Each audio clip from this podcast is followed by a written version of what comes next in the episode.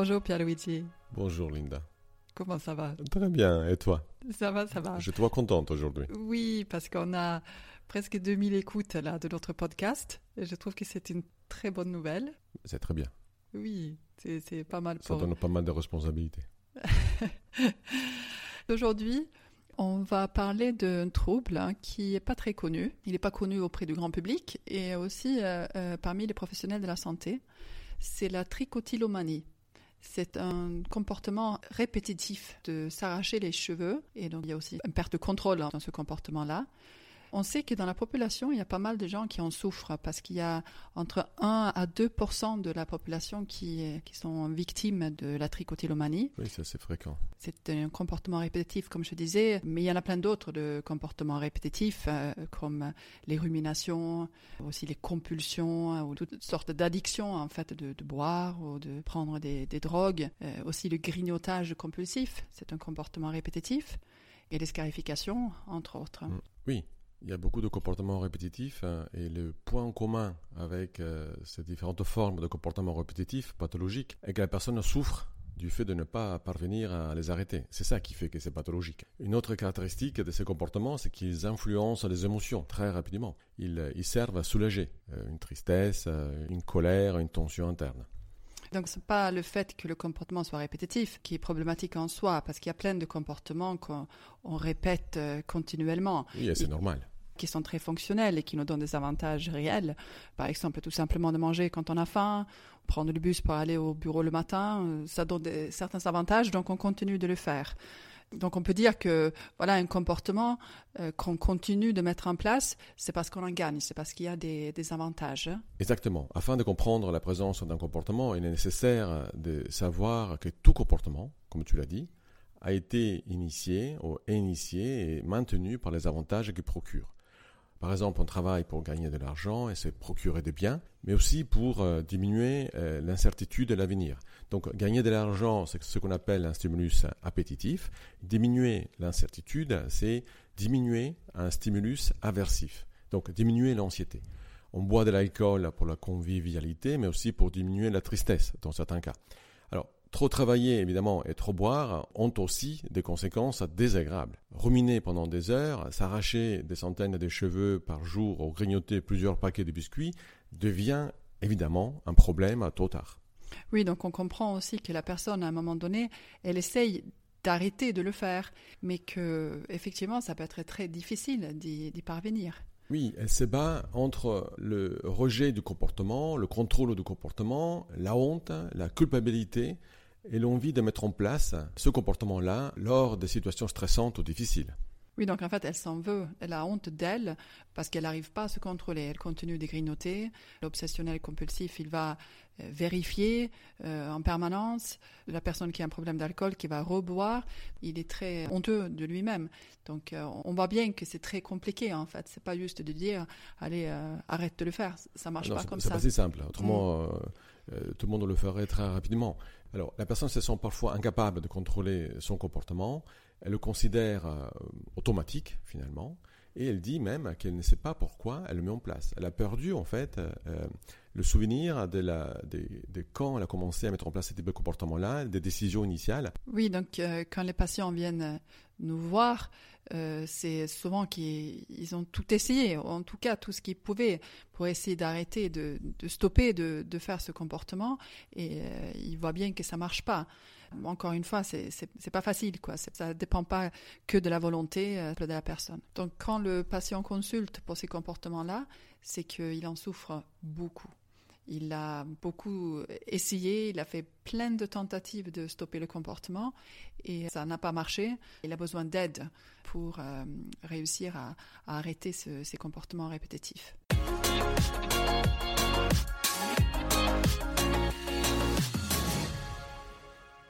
Est-ce que tu pourrais illustrer à travers d'un cas de tricotylomanie cette difficulté de stopper un comportement? Je peux te proposer le cas de Florence. On aime bien Florence. Oui, on aime bien Florence. Florence, c'est une étudiante de 21 ans qui souffre de tricotylomanie. Elle vient avec euh, la demande de stopper l'arrachage de cheveux, qui lui procure des taches de calvitie gênantes hein, sur le cuir euh, chevelu. Mais avant d'aller plus loin, est-ce que tu peux finalement expliquer ce que c'est la trichotillomanie? Comme on a déjà mentionné, donc c'est le fait de s'arracher les cheveux, les poils, les sourcils, les cils, même les poils pubiens. Et ça fait partie d'un groupe de comportements répétitifs qu'on appelle comportements répétitifs centrés sur le corps. Et là-dedans, il y a aussi d'autres types de comportements comme se ronger les ongles ou se triturer euh, la peau. C'est plus fréquent à l'enfance et à l'adolescence. Comme tu disais tout à l'heure, l'arrachage des cheveux conduit donc à une alopécie, donc une perte de cheveux qui est plus ou moins importante euh, que les personnes vont après tenter de dissimuler. Oui, de cacher avec même euh, les cheveux qui restent, hein, ils recouvrent la voilà, par tous les euh, moyens, ils essayent après de, de couvrir effectivement, même mettre des foulards ou des perruques. Ou, si c'est des sourcils, on va essayer de maquiller, de, de refaire les, les sourcils quand euh, ils arrivent, ils ont déjà fait pas mal de tentatives pour arrêter, pour... Euh, oui, d'abord d'arrêter et après dissimuler. Ils sont dans une détresse très importante. Hein. Du coup aussi, ça va altérer le fonctionnement social, plus généralement, le professionnel aussi, et d'autres domaines euh, importants de la vie. Oui, je pense que c'est très gênant dans leurs relations sociales. C'est très gênant de discuter avec les autres quand on a l'impression qu'ils vont voir les tâches qu'on a sur la tête et au travail. Euh, on est très gêné aussi par, par rapport à ce qu'on doit faire, euh, le contact avec les clients, euh, les collègues, ça doit être dur. Je pense à cette jeune patiente qui avait une première relation amoureuse et qu'elle avait très peur en fait que son copain touche ses cheveux parce que c'était très très embêtant pour elle, pleine de honte si son copain aurait découvert ça.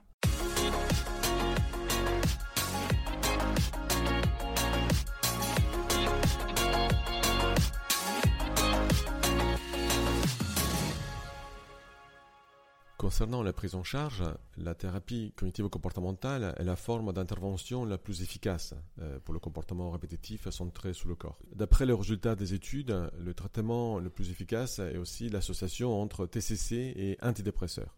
Donc souvent, les, thérapies cognitivo-comportementales sont accompagnées d'un traitement antidépresseur. Les différentes techniques qu'on va utiliser en TCC, il y en a plusieurs. Hein. Euh, mais la première étape qui est importante, c'est euh, l'auto-observation. Oui, tout à fait. Le monitoring. Donc c'est une technique qui va permettre de évaluer les facteurs qui sont en cause mm. dans l'arrachage du cheveu et euh, on va collecter avec l'aide du patient tout, informations. Oui. Voilà, plein d'informations. donc déjà le moment, quel est le moment, quelle est la situation dans laquelle l'arrachage de cheveux se présente, avec qui, avec quoi, comment, où, quand. Donc il y a, on essaie d'être le plus précis possible. Après aussi à la patiente d'identifier ses émotions. Qu'est-ce qu'elle a ressenti dans cette situation-là? Et euh, est-ce qu'il y avait des, pensées en particulier euh, qui ont traversé la tête? Et qu'il y a aussi des études qui montrent que le simple fait de prendre euh, conscience de tout ça et de remplir ce formulaire d'auto-observation, ça peut réduire déjà un peu le comportement. Oui, c'est une phrase très importante. Parce que souvent les comportements répétitifs sont là depuis très longtemps. Et plus le comportement est ancien, moins on est conscient ce qui détermine sa mise en place. Euh, Florence disait que son comportement était automatique. Elle disait c'est automatique, je me rends compte seulement quand je suis en train de le faire, ou je ne sais pas, quand je lui pose la question, euh, qu'est-ce qui déclenche, dans quelle situation vous le faites? Et avec elle, il faudra plusieurs séances avant qu'elle puisse observer ce qui se passe à la mise en place de l'acte en termes de décision. Elle n'y voyait aucun avantage au départ, la répétition l'avait coupée de la décision initiale et de l'avantage qu'elle en tirait. Donc cette phase d'auto-observation a permis de voir qu'elle le faisait quand elle était stressée, quand elle était inquiète, elle le faisait dans sa chambre, dans son lit, euh, pendant qu'elle révisait, dans le salon, sur le canapé, quand elle était seule. Elle mettait plus facilement en place euh, ce type de comportement. Donc en fait, il y a un conflit entre euh, l'envie d'arrêter et le besoin de continuer. Comment on peut expliquer ça en termes de pensée? Et c'est là où les pensées permissives sont euh, intéressantes euh, parce que ça donne l'autorisation. Les pensées euh, permissives font basculer la motivation très. On a vu que c'est quelqu'un qui demande à arrêter, mais comment est-ce qu'elle fait finalement pour prendre la décision de s'arracher les cheveux dans certaines situations? Et là, on retrouve finalement, après la phase de monitoring, l'analyse des avantages et inconvénients, cette attention portée sur la situation et sur le comportement, qu'il y a un certain nombre de pensées qui sont présentes à ce moment-là et la patiente euh, évoque, je ne peux pas m'arrêter du jour au lendemain, seulement quelques cheveux ce n'est pas pour un cheveu que. C'est impossible d'arrêter. Et pour arrêter, il y a plein d'étapes. J'arrête demain. Je suis seul. Personne ne me voit, par exemple. Enfin, vu où j'en suis, euh, autant de continuer. Et donc, ces pensées, en fait, euh, déséquilibrent l'idée des conséquences négatives. En fait, elle les minimise. Et donc, ça, ça donne l'autorisation à mettre en place le comportement. Oui, je vois bien que ces pensées-là, je le retrouve en fait chez beaucoup de patients qui euh, ont des addictions, même ça peut être des grignotages ou, des, compulsions. On comprend mieux pourquoi ils, passent à l'acte, pourquoi finalement cette motivation, elle, elle suffit plus. Après, par contre, ce qu'il faut savoir, c'est que une fois que la personne a fait, une fois qu'elle s'est arrachée pleine de cheveux, qu'est-ce qui vient? Les pensées de culpabilité et le sentiment d'être euh, face à l'échec. Là, il y a l'estime de soi qui va être euh, affectée. Euh, elle va se sentir vraiment comme si elle n'avait aucun contrôle sur elle-même. Exactement, c'est un peu ce qui se passe chez Florence. On a identifié des situations dans lesquelles elle s'arrache les cheveux. Elle observe cette envie qui monte d'arrachage parce que dans l'exercice, il fallait qu'elle retarde l'arrachage des cheveux. Donc elle voit qu'il y a une envie, une tension, une sorte de petit craving qui se fait. Et ensuite, il y a les pensées qui arrivent, les pensées facilitantes. Elle commence à s'arracher les cheveux. Ensuite, il y a une sorte de saturation de ces avantages-là et commence à se rendre compte qu'elle a beaucoup arraché. Elle s'est dit, je fais une belle descente, je n'aurais pas dû, j'aurais dû m'arrêter avant, mais je ne pense pas que j'aurais pu je ne maîtrisais pas, je ne peux pas m'arrêter, c'est plus fort que moi. Et, on a une, donc une perte de, de satisfaction par rapport à ce qu'elle fait et une augmentation du, euh, de la frustration, du déplaisir, de la culpabilité, comme tu as dit, et un sentiment de résignation, je ne peux pas contrôler, je suis nul, je suis incapable euh, d'arrêter le comportement. Et le problème, c'est que euh, ces pensées-là, finalement, augmentent le risque de réutilisation du comportement. Parce que quand je me dis, je suis incapable de contrôler le comportement, je n'y arriverai pas, je suis nul, je suis faible, c'est clair que la fois suivante, j'aurai encore plus de mal à maîtriser, parce que quand on maîtrise, on veut maîtriser quelque chose, il faut maîtriser un peu les, éléments, euh, se penser capable de pouvoir contrôler le comportement et d'avoir une bonne image de soi. On comprend tout à fait pourquoi elle risque d'y replonger euh, encore et encore. Hein. Oui, c'est une sorte de boucle, un peu comme si j'avais envie de fumer et je me dis bon c'est pas pour une, cigarette que ça va compliquer ou ça va changer grand chose et finalement je fume pour diminuer l'envie qui est provoquée par le fait de fumer. Et donc dans le cas de Florence elle va diminuer une frustration un stress avec l'arrachage et l'arrachage provoque aussi des conséquences négatives sur l'image de soi augmente le sentiment de contrôle faible augmente l'anxiété, augmente un peu la tristesse, et finalement, il faut resoigner ces émotions avec la trichotillomanie. Alors, quelles sont les stratégies que Florence doit apprendre pour euh, éviter de s'arracher les cheveux? Euh, J'imagine bien qu'il y a un développement de, nouvelles stratégies de coping pour euh, réguler mieux son émotion. Donc, il y a des techniques qui, vont consister à, développer des nouvelles stratégies qui vont l'aider plus efficacement à affronter des situations similaires. Alors, il y a deux voies en fait. Hein. Il y a la voie euh, des pensées, la voie qu'on appelle cognitive, et la voie euh, comportementale. Euh, on a devant nous une analyse qu'on appelle une analyse fonctionnelle. Donc, on sait quelles sont les situations dans lesquelles le comportement se met en place, dans quel état émotionnel, frustration, tension due à ces études elle a une envie d'arracher les cheveux. Il y a des pensées soulageantes qui sont présentes, hein, qui ont été mises en évidence par l'analyse. On a repéré les pensées euh, qui autorisent le comportement et ensuite il y a la mise en place du comportement avec des conséquences. Les conséquences à court terme, c'est un soulagement et à moyen long terme, c'est beaucoup de tristesse, de culpabilité, de frustration. Donc à partir de là, on va organiser la prise en charge. On commence par exemple par les euh, pensées de soulagement. M'arracher les cheveux me détend, par exemple. Est-ce vrai? On va demander au patient de critiquer cette pensée, de discuter cette pensée. Est-ce vrai que ce comportement-là amène à cette conséquence-là? Peut-être c'était le cas il y a très longtemps, mais aujourd'hui, le fait que l'on arrache 200, on a compté le nombre de cheveux à chaque arrachage, c'est autour de 200, euh, est-ce que ça soulage? Elle se rend compte que finalement elle est triste, qu'elle se sent coupable, qu'elle est, qu'elle est très mal. Euh, disons que l'arrachage, surtout, amène à de la tristesse, amène à de la culpabilité. Ensuite, il y a les pensées permissives. Ce sont celles les plus dangereuses finalement, sont celles qui font basculer la personne. Oui, c'est là où elle va se dire ah, pour un cheveu, c'est pas très grave. On reprend cette pensée-là. Pour un cheveu, ce n'est pas, ce n'est pas grave. Est-ce vrai que ce n'est pas grave? C'est exactement le premier cheveu. Si vous enlevez un cheveu, qu'est-ce qui va se passer?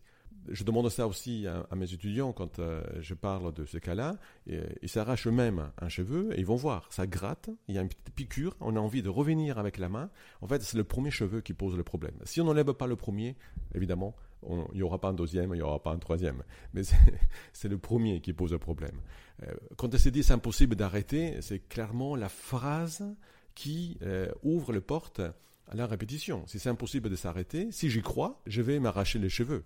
J'arrête demain. Combien de fois on s'est dit, euh, on a remis à demain? c'est une sorte de procrastination du changement. Je remets à demain, c'est que je peux faire maintenant. Mais pourquoi pas maintenant?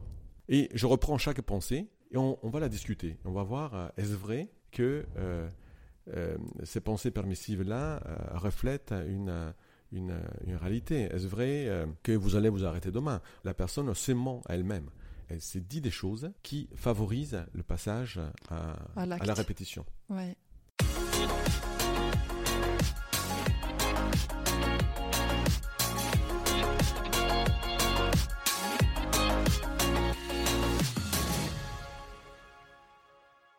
Alors, concrètement, qu'est-ce qu'on fait après alors avec, euh, avec ces pensées euh, permissives?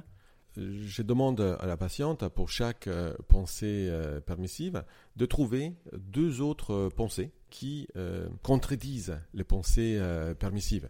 Ou qui reflètent mieux la réalité. Oui, par exemple, quand tu as, tu as évoqué tout à l'heure, c'est pas pour un cheveu que, en réalité, c'est bien ça le problème. Donc elle s'est dit, c'est faux. Quand je me dis que ce n'est pas pour un seul cheveu que, en réalité, je me mens à moi-même. C'est justement ce premier cheveu qui va déclencher tout le processus. La pensée euh, alternative, ça pourrait être le premier cheveu est très important. C'est là où je risque de perdre le contrôle. C'est intéressant ce que tu dis avec le petit papier où la patiente euh, marque du coup ses, euh, ses pensées alternatives et qu'elle peut porter avec elle. Elle peut se mettre dans la poche et quand elle sent que c'est difficile, elle peut sortir, elle peut relire ses pensées alternatives. C'est quelque chose qu'on fait habituellement avec tous les patients parce que la psychothérapie, c'est un travail d'apprentissage. On apprend quelque chose. C'est mm. important aussi de mémoriser.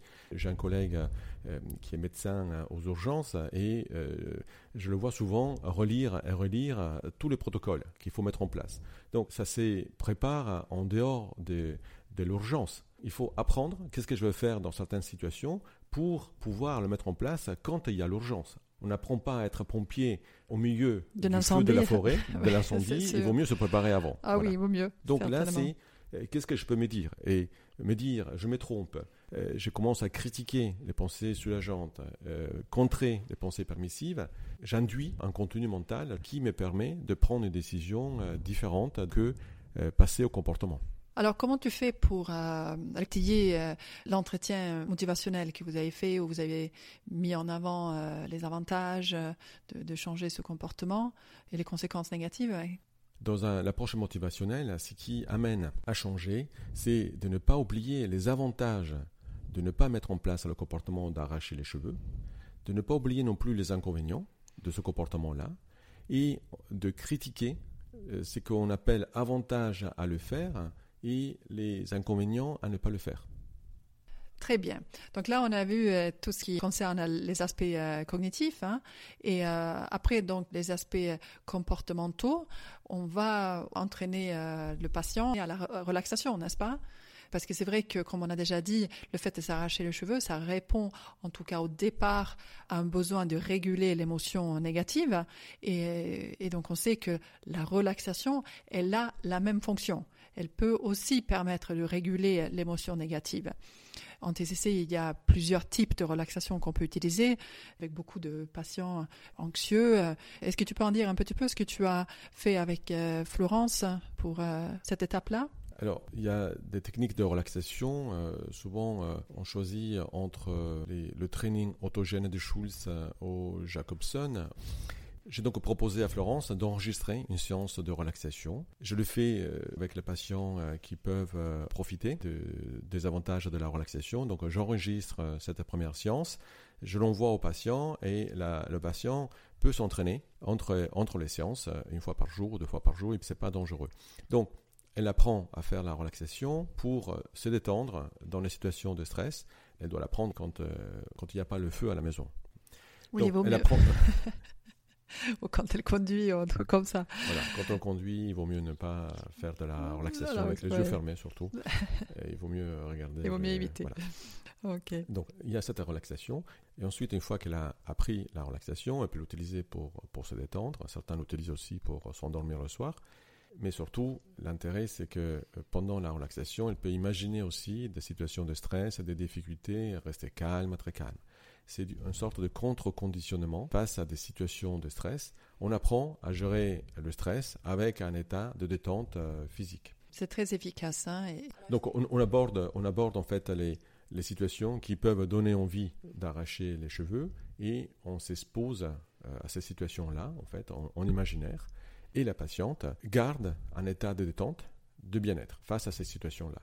On peut même euh, s'exposer in vivo à toucher par exemple le cuir chevelu, activer des sensations au niveau des doigts et du cuir chevelu et de rester calme, très calme, de ne pas s'arracher. C'est une exposition euh, avec prévention de la réponse. On active l'envie de s'arracher les cheveux et on met pas en place le comportement de s'arracher les cheveux. Pourquoi? Parce que on sait que quand euh, on expose le patient à des stimuli qui donnent envie, mais euh, l'envie n'est pas suivie d'un comportement qui va satisfaire l'envie, il y a une extension de l'envie. L'envie va baisser au fur et à mesure des séances où on expose le patient à l'envie et qu'il n'y a pas de comportement mis en place. Très bien, Pierluigi. Je trouve que c'est très clair ce que bah, tu as à dire. Est-ce que tu peux nous donner juste un petit euh, résumé là de comment ça va pour euh, Florence aujourd'hui? Est-ce qu'elle a réussi à arrêter son, d'arracher les cheveux? Alors, au bout d'une dizaine de séances, on est passé de 200 cheveux hein, d'arrachage à une 5-6 cheveux euh, par jour. Ah. Et je trouve que c'est un grand changement par rapport à cette patiente. Alors, je n'ai pas tout dit sur, euh, euh, Florence. Il euh, n'y avait pas seulement ce, problème-là d'arrachage de, cheveux, il y avait d'autres problèmes, mais celui-là été la demande initiale, c'était la partie la plus gênante. Mais en tout cas, je suis satisfait et la patiente aussi de l'évolution qu'elle a pu mettre en place. Très bien. Et heureusement qu'on va faire d'autres podcasts, on va pouvoir parler d'autres cas de Florence. D'autres problèmes de Florence. Beaucoup de problèmes, Florence. Ok, super. Euh, J'espère que nos auditeurs euh, ont appris quelque chose euh, sur la trichotillomanie. Je suis sûr que nos auditeurs ont appris beaucoup de choses parce qu'ils ne sont pas cons même. Pardon? Nos auditeurs ne sont pas cons. Ils ont appris des choses hein, sur la trichotillomanie en nous écoutant. Tu peux pas dire ça. Tu plaisantes ou quoi? Mais non. Donc j'espère que nos auditeurs ont appris beaucoup de choses aujourd'hui. Euh, on a essayé d'être le plus pédagogue et clair possible. Hein, et aussi, euh, j'espère que ça vous intéresse. N'hésitez pas de nous laisser des commentaires, vos avis, euh, des suggestions. On est à votre écoute. Merci Linda et bonne journée. Merci à toi. Ciao. Ciao.